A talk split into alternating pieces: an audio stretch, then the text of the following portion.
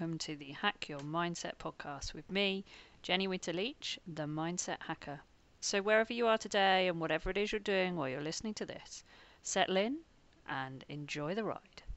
And welcome, welcome. Um, I have got the lovely Tracy Duncan with me this morning. Hi, Tracy. Hello, good morning, everyone. Um, Tracy, I met a few years ago and I just love her ethos. So, Tracy very much shares my opinion on horses, which is that there isn't one thing that's right for everything. It's whatever's right for horses. But in order to know that, you have to have learned about lots and lots of different things to know all the available options. And Tracy's very much the epitome of that. So, um, Tracy is a horsewoman and an eventer and an instructor and um, and she's also an online teacher So. She's got courses online with us as well. Um, so, Tracy, tell us a little bit about yourself and what is your ethos? What is it all about for you? Um, so, for me, ultimately, it's about the horse coming first and working with them in a way that makes sense to them, that they understand, not always following a simple system that one size fits all. You're always going to meet one horse that throws that rule book out the door, and you have to look outside the box and go, hang on a minute, I need to approach this from a different angle, a different approach, different way. Um, what do what do they need? Um, and for me, it all kind of started because I was looking for uh, a second event horse after my older girl kind of started to slow down and needed to retire. And uh, I bought uh, a little horse. He was he was fab, all was going well, and then I had a really quite horrific accident on him. At the time, I hadn't known what had caused him to have such a violent reaction. And hindsight's a wonderful thing, isn't it? And then I was in pro- quite a bad uh, state, which my kind of recovery, I'd got to where I could get back on him, but I I really didn't trust him. Like I was, I felt like I wasn't fair on him because he'd flinch and I would flinch. And I thought this is not a healthy relationship for either of us. I can't be the best version of me for him. Someone else is going to ride him without the history and and have he's going to have a nicer time. And it just didn't wasn't doing us any favors. But my challenge was my injuries were quite horrific, and I thought, who is going to buy him when they see the state of me? So I managed to find a dealer that was happy to take him on, and I'd I disclosed everything. I'd kind of said everything had happened, um, and I was riding him again. It just wasn't fun for either of us. And um, me being me, I am often drawn to like the kind of hot-headed, flighty horses. And I looked on his yard, and he was happy to do a part exchange. And there was this mare in the back of her box, and she looked kind of wired and eyes on stalks and I said, "Oh, can I see her loose jump?" And they were like, "Yeah, fine." And they spun around their their round pen where they loose jumped them. She like was jumping the moon. I thought, "Fab, she's got a cracking jump on her." And I was like, "Oh, can I see her ridden?" And the groom was like, oh, "I'm not riding her. She's not been ridden for three days." And again, very much I was in my eventer mentality back then, and I thought, oh, "Just get on her. What's wrong with you?" And anyway, the poor lad's boss made this groom get on and the groom was like white as a sheet and he kind of rode her for five minutes and got off very quickly and then was like do you want to ride her and i was like yep cool. And she was really really hot hot-headed but i quite liked that. The dealer did disclose that she had been returned five times within the space of a month that he had sort of sold her and then she'd come back and he gave me a few sort of legit reasons of like oh yes well um actually someone else wanted her to be in the six year old classes and actually the dentist told her that she was seven and so i kind of was like oh okay, okay and thought whatever. Um and anyway even getting her home it was quite obvious like in the trailer it was one of those journeys that i just was like just want to get her home and make sure she's still alive when we get her out at the other end. You could just hear us scrambling and panicking and really quickly, when I got her home, it was really apparent as to why she'd been returned very, very quickly, and probably why the groom didn't want to ride her as well. She used to do like the wall of death around her stable at the speed of Formula One cars. She would literally canter round the banks of her stable. You'd been trying to muck out around her, and she just the red mist descended, and it, she wasn't even like it was. There was no malice in it. She just couldn't think. She was like, another horse has been turned out and I've not been turned out and leading her to the field. If a pheasant came out the bush, there was just no spatial awareness. She'd knock into you. Um, and then riding wise, she'd go past the mounting block at the speed of light, and I'd literally like throw myself on board as she went past. But the thing that kind of led me to sort of thinking outside the box with her was she really, really violently reared, and I'd already had a really horrific accident. I didn't need um, a second one. She was meant to be a part share with my sister, and I was like worried that if my sister came just to hack her, she was not by no means a safe hack. Um, and so she's what kind of made me look outside the box because you know she was dangerous. I had other people to go and just shoot her. You can't sell her on, and I was like, no, I've just got to find a way to understand it. I knew it wasn't malice, and the vet didn't think it was pain. So she's what made me look outside the box to go, I need to change how I'm training. I need to find something to for me to be better for her. And um, I ended up going to see a guy that's kind of like a horseman. Um, I think he kind of puts himself under that bracket. And what he gave me was sort of tools to, I started to spot what happens before the rears. So I was able to sort of micromanage her and I could spot what happens before what happens happens. And I would be able to interrupt her and keep all four feet on the floor, which was much more pleasant. But she was still a really hot, tight horse. Like I hadn't really got to the mind. I was controlling the feet, but I hadn't got to the mind. Um, but that started to kind of put me on this journey where I was starting to look outside the box a bit more and going, okay, there is some stuff that I can do that's a bit different to how I have been training. But it wasn't until I went to work for a lady that she wanted me to start her sports horses. Um, that she'd been she'd had some really nice breeding that she'd she'd done and wanted to start them and sell them on. And when I went to work for her, she was producing her own line of dressage horses.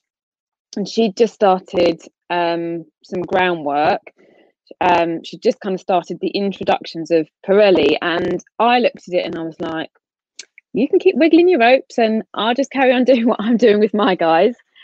And I really wasn't sold by it at all. Um, but anyway, she took me along for my birthday, and I always smile because she bought me tickets for my birthday to the celebration, and I was really like, "Okay, yep, I'll go." I remember thinking, "I'm really not bought into this." But um, I ended up going along and I was actually blown away when I saw it done at a really high level and they were what they were demonstrating. I really realized that actually, if I could have a relationship like that with Wu, I wouldn't be having all the trouble we were having because she was still really hot and tight and tense about life. I was just able to control her feet a bit more and not have so many airs above the ground. But I hadn't got to her mind. I was just managing the um the feet. So that massively was a game changer for me that I went, there's this whole other world out there that I don't know enough about. So I came back and threw myself into it. And within about six months, I started to have a really, really different um, horse, a much happier horse, a calmer horse, a horse that could think, learn. I was able to read her better, communicate with her better. Um, and she's now the horse that has sort of toured the UK with me doing doing demos um, and actually got back out competing because she was terrified of competing. She was very nervous and would shake in the ring. Um, to a horse that absolutely loves loves her job, loves life, really reliable. My rock steady horse that I can just rely upon. Um, you know, she's now 20, so she's sort of leading a slower life, but um, she was the sort of catalyst for me, sort of making a change to go. I need to open my eyes to to looking outside the box a bit more and learning a bit more about communicating with them differently. Wow, that's amazing. There's always that one horse or that one person that's like a catalyst, mm. that's like really pivotal in life, yeah. isn't it? And and I love hearing yeah. the stories about that one horse that just would go, nope, not until you've learned what you need to learn. No, not yeah. until you've learned. Yeah. And they're not consciously doing that, obviously, are they? But they definitely come into our lives so that we learn the next thing. Now you mentioned something there which we're all a little bit like, oh, I don't know. You said the p word. Swear word.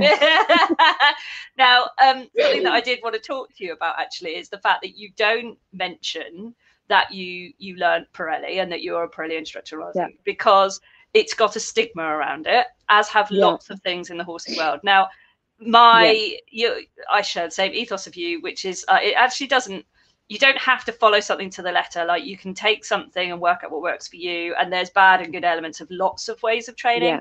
So tell me about kind of let's let's have the discussion about why yeah. you don't mention the Parelli word to anyone, even though look at what it did for your horse. What's that yeah, all about? Yeah. So so for me, um, so I so with Woo, um, I I had I had an instructor come and help me, um, like an incredible Parelli instructor. She's down from the southwest. She came up and she she wasn't kind of a lot of people were kind of frightened by Wu's behavior and she kind of recognized that I was kind of happy to kind of get on with it so she she was like very supportive and she really supported me and she went you need to be an instructor she's like how you've managed this mare how you've turned her around you need to go and be an instructor so she was actually what kind of put me on the road to going okay just it hadn't hadn't crossed my mind um again you kind of need someone to sometimes show that they believe in you before you kind of go oh yeah i can believe in myself so she pushed me to go down that road. So I went down that road and um, I spent probably spent the best part of nearly six, nearly five to six months out in the States doing courses. Um, I got up to where I had my my third star and I really rate it for what it taught taught me about horses, reading horses, what it taught me about myself um, how how I you know how we are affects them massively. Um, and then I kind of got to a point in my horsemanship where I wanted to kind of I guess go back to my roots a bit more. And again, it's that self belief and just trusting trusting enough what you know. So it gave me a really good foundation for me then to go and flourish and I've spent the last few years kind of pulling from all directions of other people that I really am inspired by, really rate their horsemanship or just the way they are with their horses. Um, and Pat really strongly believes in like he wants his program to be really pure and wants his instructors to purely teach what he believes, which you can understand from a kind of system point of view if he doesn't want it to kind of start to get muddled up with what other people are doing. And so I made the decision to come away from it um, a couple of years ago so that I could just be be me. Um, because there's definitely bits, a bit like everything. There's bits that um you you really like um from something, and there's bits that you're not going to like so much. And for me, as I kind of grew as my own sort of self with horses, I found that I was more and more just being me and kind of making it my own. So I felt that I needed to just go solo um, and not renew my license with them. But I am very thankful for what they what they gave me, and um, I wouldn't be where I am today if I hadn't have gone down that road. So I'm thankful for um, my time that I had with them and what I've been able to take from it, and then allow that to blossom in my own way. And that um, that's so true, yeah. isn't it? Of a lot of learning is, you know, when we create. So I've got a system for instance, that I've created over the years. Yeah. That uh, includes all of the modules and all of the elements that you need to understand a rider's mindset. And I'm starting to train people in that. So I have my own coaches. Yeah. Um, so people will will go into that and i was very much like this as well like, like you were with Parelli you know you've got to learn the system which means you kind of have to do it yeah. to the letter to begin with to learn it yeah but once yeah. you've learned something you, it, you don't it, it doesn't matter then. Like that's part of you. That's a part of you now yeah. but it doesn't make it you. Yeah. You know you aren't yeah. that thing. You are someone who's learnt about it. And and it's so true as anything in the equestrian world isn't it? That you know you can learn something you can learn a system you can learn a way of doing it but it doesn't mean that's the only way. Yeah. And so tell us yeah, a little bit about always evolving. Yeah so tell us a little bit about what you'd say your way is now then that you've been through that journey and things so um, you hear a lot about kind of positive, negative reinforcement. Um, and I think for me, like, it's again, it can be a bit of a taboo word, but ultimately, kind of negative reinforcement doesn't necessarily mean. And I know, I know Jenny's had um, on quite a few of her podcasts had this actually explained correctly. So I won't go into it in depth, but negative doesn't mean punishment but for me it does make sense to to the horse in the way that they understand and i want to help the horse learn to be a puzzle solver because if they can solve puzzles they become better learners and ultimately i want a confident learner so quite often in my line of work, I either get like rehab cases, and in rehab cases, you get behavioral cases because they've been in pain, and then it can take them a while to realize it's not going to hurt. Um, and because it has hurt, they've become really unconfident learners because they go, I can't try because it's going to hurt. I can't try anything because it, it's just going to hurt. I can't do it. So, as learners, they just go into flight or fight mode rather than for me ultimately and i've had it like where i had my homebred as a learner he was phenomenal because he'd never had a negative experience he'd never been put in a situation where he had felt overwhelmed where he'd had to go into fight or flight mode. And he was so easy to teach stuff to. And it wasn't because i just used positive reinforcement with him. He'd had what i would class as negative reinforcement but done with fairness and with good timing and feel, it helped him become a really good learner and puzzle solver. And for me, puzzle solving is their ability to think through a situation rather than they're a prey animal. They are programmed to respond and act on adrenaline. And that's the beauty of the fact that a lot of us want to then go and jump around a cross country course. We get to walk the cross country course we know what's coming. We get a little bit of going, well, I can prepare the canter because I know I've got a ditch coming up. So I want to make sure they're not flat out so they get to see it before they jump it. We get the opportunity to have that um, you know, we can see ahead when we're when we're going across country. They can't. They are acting purely on instinct of like, bloody hell, there's a head. I need to get my feet up and out of the way. Um, and that's the beauty of the fact that we then get to compete them and enjoy them doing actually something that what is really natural for them, but actually in their flight mode. Um, so for me, I want to go, well, can I have a horse that can be actually learn to think? Because equally, the downside of the flight mode is the fact that if a pheasant comes out the hedge, they are programmed to bolt and think later. But for me, if I can get them to go, hang on a minute, think about it rather than bolt, for me, it's ultimately getting to where they can have a partnership with us where they ask questions.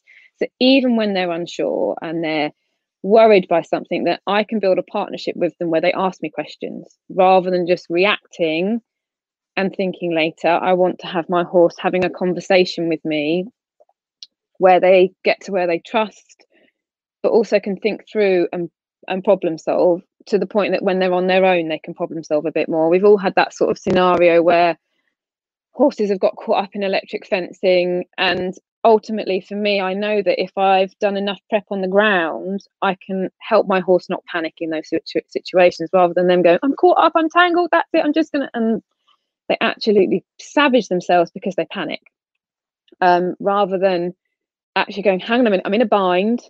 Maybe if I stop and think my way through it, the bind softens, they can get themselves out of out of trouble. And for me, that applies on the ground and ridden.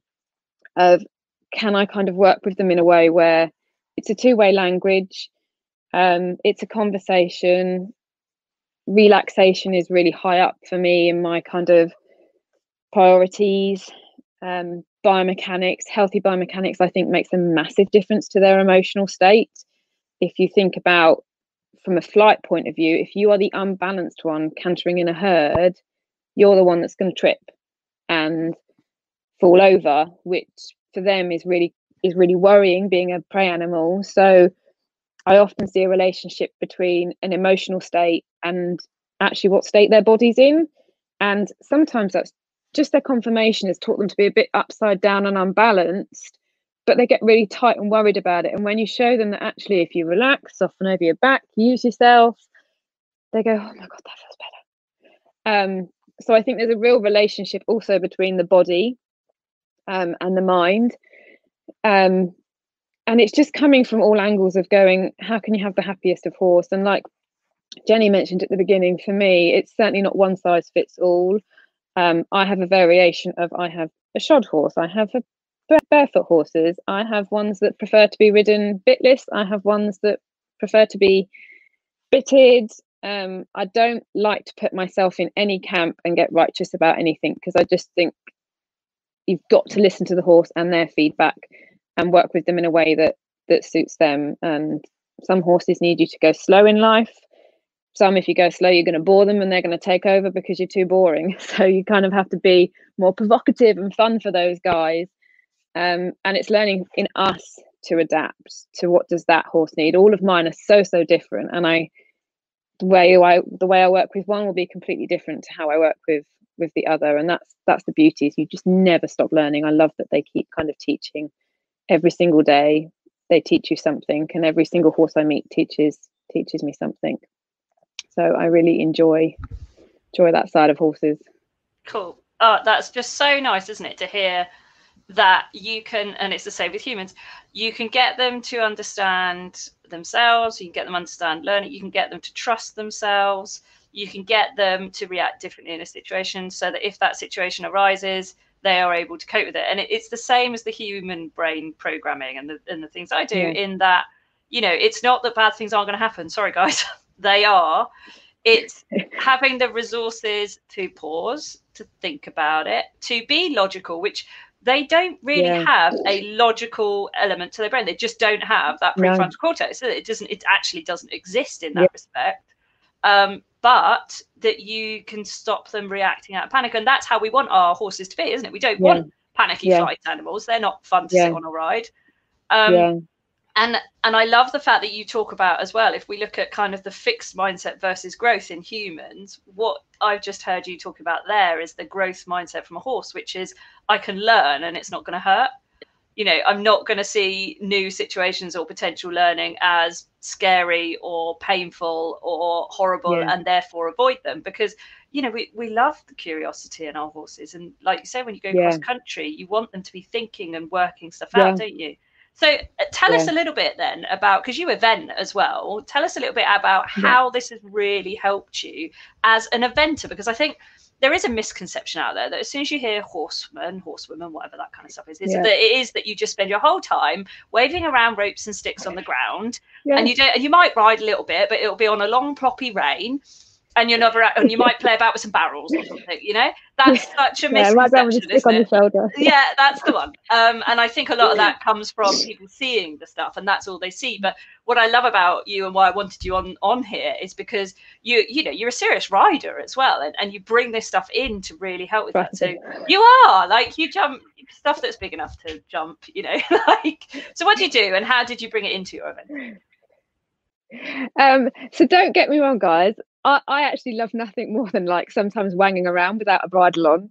Um, and like you don't for me it doesn't have to all be it's like doesn't have to all be about that when you say horsemanship but for me i think there's a real feel of freedom of knowing i have enough of a connection that i can go up the south downs and whip my bridle off and go for a gallop up the downs. Like i feel ultimate freedom and the ultimate trust. So there for me I, I do enjoy that side of it. But equally it's not it's not all about that for me of I often get asked the question of how does this transition from the ground into the ridden? And how can how can it help um, your kind of competition rider? Because I think a lot of again there's often a miss sort of understanding of like well yeah it's just kind of people that back you know knocking around in their backyard that do it not not your professionals. Um, and the beauty of it is actually I am helping more and more professionals um, I've got a top show jumper who I am I really ha- I take my hat off to her because she's I can I can feel the shift she's made in her and she can see the biggest shift in her horses.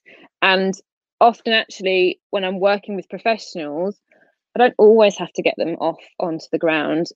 I, you can start with this on board. It doesn't have to always start on the ground. When professionals have really good feel and timing already they haven't got there for you know, without that good feel and timing, they haven't schooled to that level of dressage or jumping. So it doesn't always have to be that you have to get off. It's just sometimes it can really help the horse to learn something on the ground and actually empower the horse to have some self confidence on the ground. So, from that side of things, your groundwork actually, there's a lot more the horse needs to have a lot more self confidence actually to do something on the ground without us being sat on board. When we're sat on board, we offer them a lot more physical connection and that physical connection can often give horses a lot of confidence. And i'll often hear people say oh my horse is so much better actually when i'm sat on them. And i'll be like yeah because you're physically holding their hand more. You've you physically got a seat connection a leg connection and a rein connection. And some horses really like that kind of babysit feeling and also sometimes they'll sort of do it and feel the fear anyway. They'll kind of they'll get on with it because you're able to micromanage them through it a lot more than actually when you're on the ground and you've got a rope between you. It's actually much harder to to babysit them. That distance i always liken it to like an elastic band and the closer we are the sort of tighter elastic band is and the sort of snappier it is. And then as you stretch it that gets weaker. Um, and so the communication gets weaker. And it's more likely to snap which is then when you know your horse gets emotional and can't handle it. So for me the groundwork's about empowering the horse empowering them to be able to actually solve it themselves build some self-confidence and and like i was talking about earlier that ability for them to puzzle solve and think through something. Um for like one of mine in particular i'm working with at the moment she she's a rehab that i took on. Um she is really quite challenging um which i love because she's already taught me loads and i do love a project. Um but for her right now i'm actually trying to get her okay with the water treadmill because it would be really good physically for her but she is probably one of the most squeeziest horses i've had with regards to anything where she feels squeezed in so whether that is above, below, left, right, forward, backward. Um, she finds anything really hard down to a stable door is hard for her. And when I first got her, I noticed when I went to view her, she trotted, always trotted through a stable door. And I thought, that's not okay that she has been stabled for like a year and she still doesn't understand a stable door doesn't mean pressure. So we've worked a lot of it. Lot I've worked really hard. Her loading is so much better. The stable door is much better but getting her with the treadmill to not want to leap off the end of the treadmill i've had to get it to where she can think the treadmill's too narrow for me to safely go i'll walk you down because if she does panic she's going to knock me over because it's narrow. So i actually need to go you need to get to where you're calm enough to think your way down and through it. Now actually for her i'm starting to see all the work i'm doing on the ground is starting to pay off ridden. And there's a lot more actually i'd say there's a lot more for me to undo ridden because actually her hist her, her sorry her history of pain is under saddle. So um you know I, I expect actually the transition that she's made on the ground has taken me five months to get to where we are and actually i expect under saddle it will take me longer. But i can already start to see the groundwork i'm doing is starting to pay off with the bits of riding i'm doing. Like I get more of a, a subtle I'm struggling when she's under saddle versus her violent reaction is pretty spectacular. And I, I you know I, it's not fun. I don't I don't have that ego of I want to be with one sat on this big rearing horse um you know that you kind of do when you're sort of in your 20s and you think yeah that look at me I'm look at me riding this horse because actually for me now I feel like I failed them. If she gets to that point, I feel like I failed her um, because I know it's not feeling good for her. So I'm already starting to see the groundwork's paying off that she gives me this little warning of I'm not okay rather than the full expo- explosion. And then I were able to kind of go, okay, let's try and have a conversation and work our way through this without it. So I hope that she'll become a competition horse. I hope we can kind of slowly, slowly get past um, the sort of the pain memory for her um, and the patterns of her going, I'm not okay, and her go to patterns and starting to change her habits for her. Um, so I hope that I'm able to get her to where she'll be happy competing.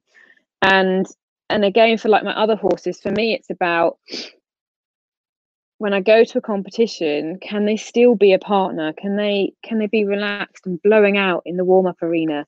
I often think for me the warm up arena is I don't hear enough blowing out. I want to hear more horses kind of going, letting go and relaxing because a relaxed horse is always going to produce a much better test.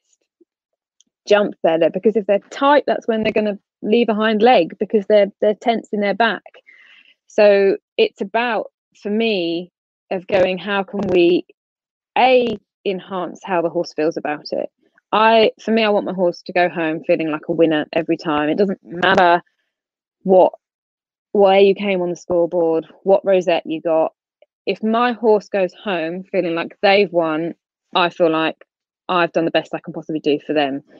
Um, horses have no concept of where they've come, but you can make them feel like a winner um, by just being really pleased with how much they've tried, perhaps um, that day for you. So for me, it's about going, can my horse go out and have a really nice day? And can I set them up that the questions I've asked them today, I've not overwhelmed them with? So can I prepare them through kind of the systems and approaches that I use that I prepare them so that when I go out and ask them a question in competition, they're able to say yes and they've not got overwhelmed or found that was way too much. Now, with competition, you cannot prepare them for every single cross country fence they're going to meet. You cannot prepare for every venue you're going to go and do dressage in. What you can prepare them for is having a relationship where, when they're not sure, that they can look to you and you go, Yeah, you're okay and then they go oh mum's put me in a situation that actually i know she'd never put me in a situation that i can't handle that i'm overwhelmed by. I might be a bit worried but they've reassured me and then they go it's okay i can try. And it and that can be even just strategies in the warm-up arena of can i teach a sort of a pattern at home ridden that i just use as a warm-up and my horse just knows oh yeah this is our warm-up where i get to stretch long and low and i get really soft and if they recognize that at home being able to take that to a competition and using it if they get there and they're a bit tight and overwhelmed giving them something that they recognize at home. Something they're familiar with that they can get to the competition and go i know this. I don't recognize anything else around me but i know what mum's given me. I can focus on this and find a bit of relaxation and confidence. And the same with kind of meeting a funny shaped fence. I mean, I think back to when I first started eventing, it it was mostly logs, and you get an odd like an odd flower bed and maybe a log over a ditch, um, and your steps, and it was it was far less um, far less technical, but also I remember as Addie got older and went up up the levels, and I, I remember thinking, you're having to jump a log that was now carved into a squirrel or a cock crocodile going into the water and there's far more you know they're way more imagine, imaginative nowadays. And woo in particular when i first got her sort of pre doing any sort of groundwork with her um, and i tried to compete her i don't really look, looking back i don't know why i, I must have it, again it was just i didn't know what i didn't know. But um, it really blew her brains that so she was like i've just jumped a tire fence now I'm coming to a brush fence, and now I'm coming to a log that's the shape of a hedgehog. That absolutely blew her brains. And she would just go, No, I need to stop and look at it. It's changed. I don't get why it's changed. And I actually took her out of competition for a couple of years while I really felt like I got a good foundation on her. And then after that, I was able to go, Well, I can't prepare her that whatever random fence might come up on a cross country course, what I can do is get my relationship to the point that even when she goes, that looks different, that I can put my leg on and go, yeah, but you're okay. And her trust that I would make a decision that is the best for both of us and her not need to take over and go, no, I need to stop and look at it first. Because effectively that's that's them taking over when they kind of go, nope, I need to stop and look and make sure this is all right for myself, rather than her trusting my idea was actually a safe a safe idea. So ultimately for me it's about preparing them that when i take them out to competition that they can have as confident and positive um, time as possible and no matter the result they come home feeling like a winner at the end of the day. So that's for wow, me about yeah bridging awesome. the gap. Yeah bridging that gap. I love that. And you've mentioned so many things there that I need to listen to that back again to go, oh, that makes sense. Oh, that's that then. Yeah, okay. Especially with my boy. Um, you know, always thinking, I'm always, whenever I'm listening to experts, thinking about my horse and how it works with him and things as well. Um, and so, you know, you did mention kind of ego for you there and kind of a bit about your mindset and things as well. Um, to have done what you've done and to be doing it, you know, slightly differently. It's not the norm. It's your way now, which is great and amazing. And I love it when people come up with their own their own way. what have you had to kind of go through and get through? And and also you you must have had some accidents. You said you've had some accidents along the way and you're still going. Yeah. How what have you had to do or think or be to kind of get to where you are today? What are the things you've had to overcome from your perspective, not just the horses? Um so uh, yeah, as I mentioned earlier, I did have a, a really a really horrific accident, which was one of those accidents where um, I'm lucky to be alive. Like this um, this scar on my forehead, if that had been like a millimeter deeper, I would not be here. Um, and that was my hat that saved my life, and that was a hoof that went through my hat, like crushed my hat and crushed my hat into my skull. So, and that that was on the horse that I'd kind of, and that's why I was like, who's going to buy him when they see what he's done to me? Um, so interestingly back then i was young enough and i still had the event mindset of you just blooming well get back on. Like as soon as the so the i said to the doctors i was like well how long till i can get a hat on my head? And um oh no actually i didn't use that i didn't use i was clever actually i didn't use the hat on my head. I think i said how long until i can be up and about and they were like three weeks so three weeks to me went hat on the head um and I, immensely, I, mentally looking back, I really pushed myself through a ton of thresholds of. I was like, I've got to get back on him. I've got to get back on him because I, you know, back then I was like, I want to be an eventer, and that's what you do. I've got to get back on him. Um, and so I did, but it was like I said to you earlier, it was it was not fun. It was not pleasant. Every little spook, I was definitely like, "Oi, stop it, get up," kind of thing, and uh, it wasn't fun or pleasant for either of us.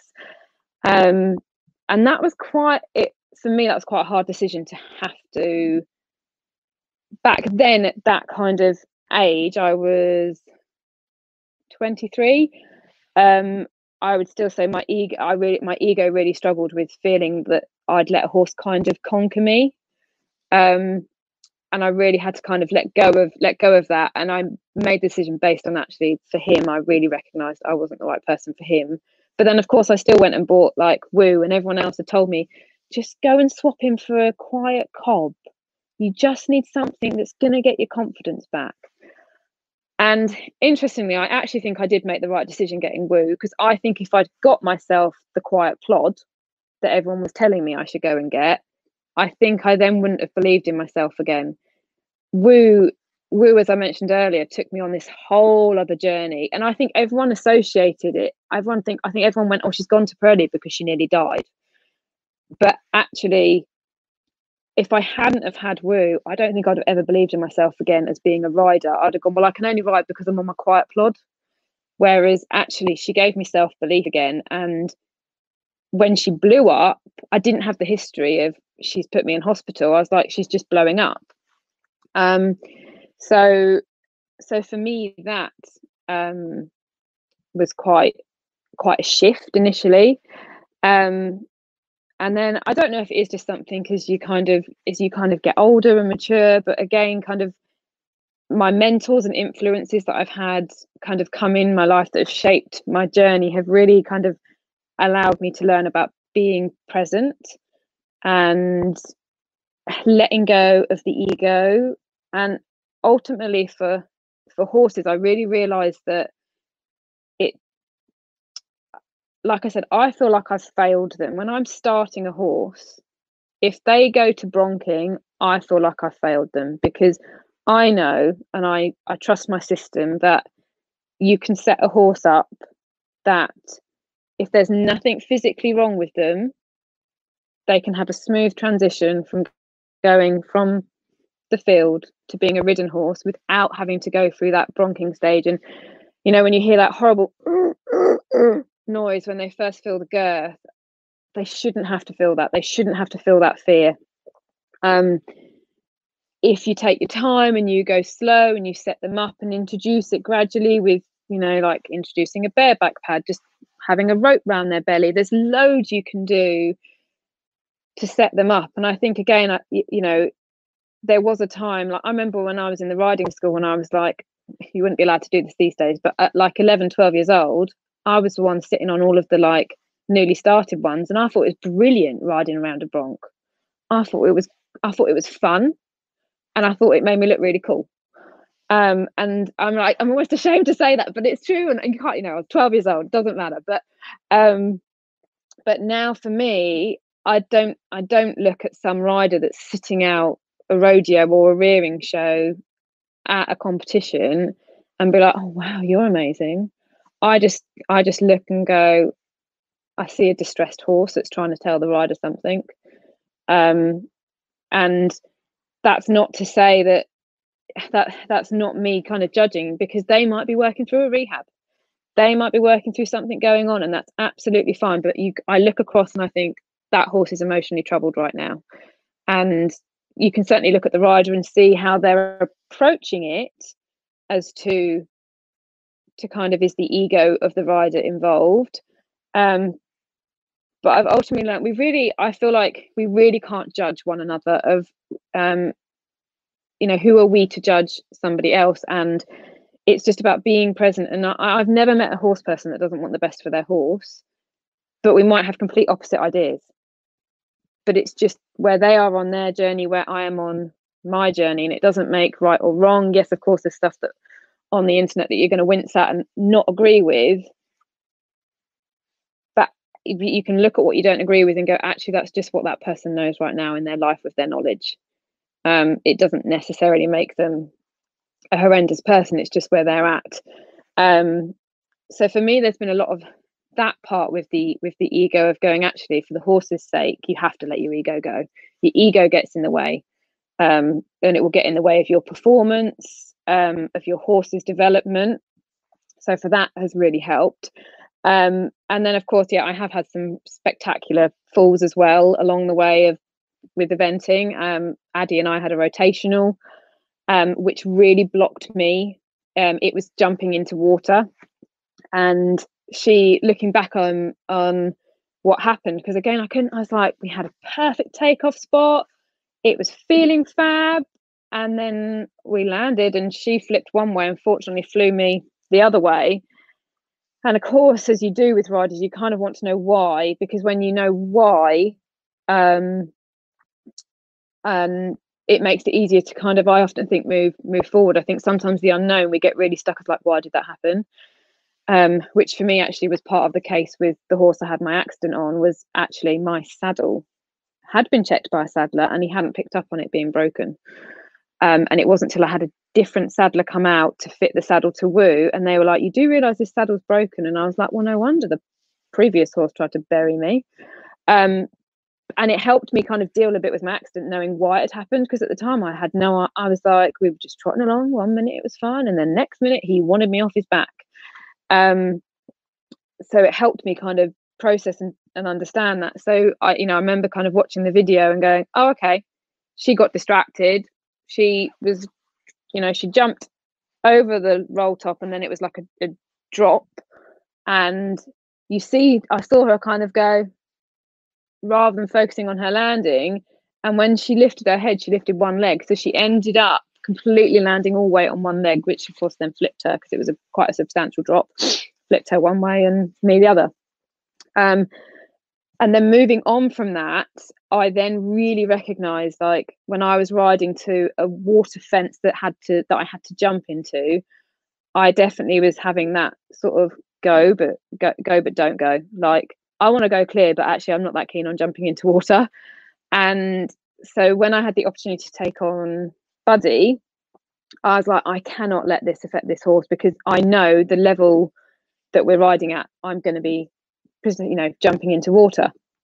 And um, so I ended up having some NLP coaching to really help me change my mindset of how I felt about water. And it massively helped me in the sense of I remember doing it and I felt really pumped after my session with the with the coach and I was like, oh yes, can't wait to go cross country schooling and give it a go. And then and then I was driving to the venue like, has it worked? What if it hasn't worked? What happens if I come to that wall fence and it hasn't hasn't worked? Um, and then I remember riding to the water and I thought, just put your leg on, put your leg on, ride. And I was like, oh my God, this is so much fun. And and then I was like, I want to do it again. I want to do it again. And it wasn't that, thank God I've got it over and done with and I'm done. I was like, I want to do it again and I want to come at it and attack it. And you you've got to attack cross country fences. Um, especially as they get bigger. You you can't ride in going, yeah, maybe. How about what do you think? Um, you you got to kind of be committed.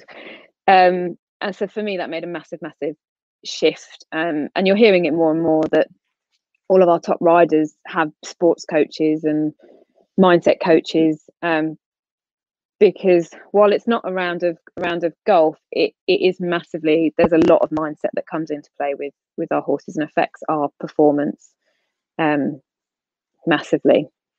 Um, so yeah, I think it's. I've had a bit of a. The horses have influenced my my ego, and then there's also kind of been the bits along the way that's massively helped me have to go. I need to work on me right now in order to to be better for my horses. Awesome. Yeah, I knew you'd had a bit of help along the way there from somewhere because uh, yeah. it's really unusual to just overcome something like that by just doing it because normally, like you say, you, you actually end up practicing the pattern that you don't want because the more you do something, yeah. the better at it you get. Um, and someone's got to come in and intervene with that. And, you yeah. know, and, and that's what it's got to be sometimes. And sometimes it could be from years ago. Um, yeah and you notice it's rearing its head again. You think, where's that come from? But it was just buried away yeah. there, ready to pop back up at that inopportune moment, you know. Cool. Okay. So we've covered a lot of stuff, like a lot of stuff. Is there anything that you kind of think you would like to say or cover or sum up with, or anything that you think really just kind of sums up what we've been talking about today for you? Um, I think the biggest thing is is listen to your horses. I'm a great believer in listen to your gut. Um, and you know, I know there's a lot of like people like go, oh, a bit witchy voodoo, and I don't, I don't mean it like that, but I mean like we have a real. I think we, I, I believe we all have a real intuition that you have to listen to, and you know, we've all made decisions based on a gut decision. At some point in your life, you would have had a gut decision about something, and you don't always necessarily get feedback it was the right thing to do because you listened um, but yeah i am a great believer in listen to your gut listen to your horse. Ask yourself is it is it me? Because i think that that's where it can be really challenging is is when there's a confidence issue your your gut will be going don't get on don't get on don't get on.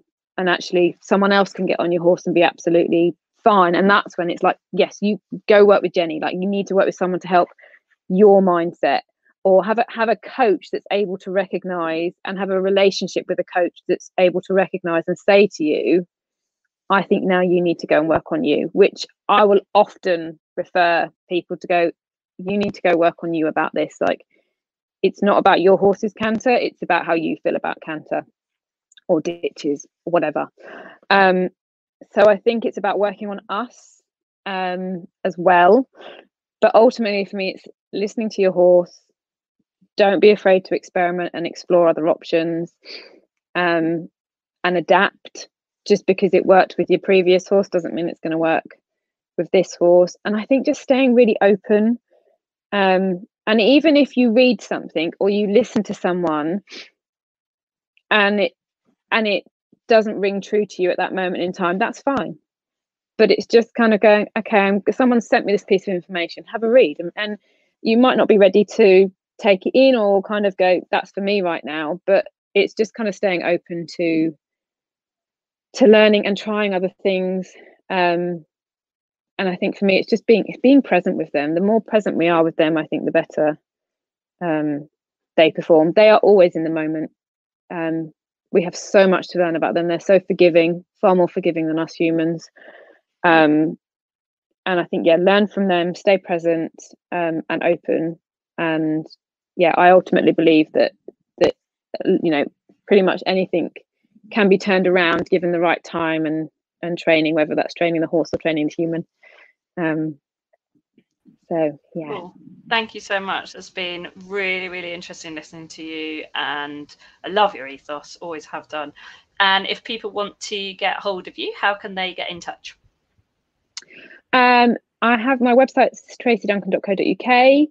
Um, so you can kind of see what I have available on there, have sort of some different options. Um, and the best thing to do is normally drop me a text or Facebook um, message. I'm a bit rubbish with calls because I'm normally riding um, or training or teaching, etc. So best thing to do is just drop me drop me a line um, and say hello and um, go from there. And uh, you have got one course on horseycourses.com at the moment as well, haven't you? Which is all about trailer loading um, yeah. and lots of sort of options around things like that. Yeah, yeah, absolutely. Lots of online support. And I have, I have an online little group that I started in lockdown for everybody, and it's carried on because they've all really loved it.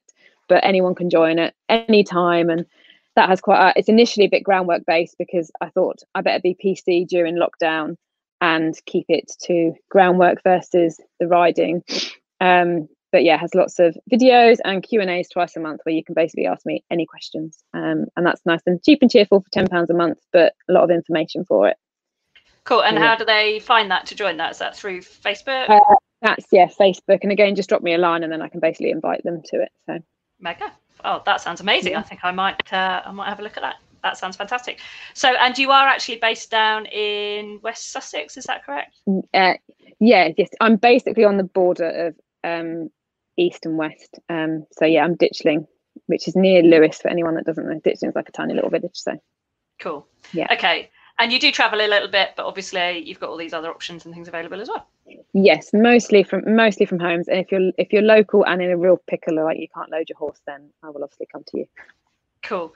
Thank you so much, Tracy. Uh, Gina said it's very Pleasure. interesting indeed. Thank you very much. And um, we will catch up soon. Bye. Super. Have fun with your horses, guys. And I hope you enjoyed this podcast as much as I did. If you want to listen to more of them, then please do follow us in Apple, in Google, and on Podbean. Hack Your Mindset with Jenny is the name of this podcast. So please do subscribe, follow us, and we look forward to you listening into our next one. Bye, everyone. You got this. You know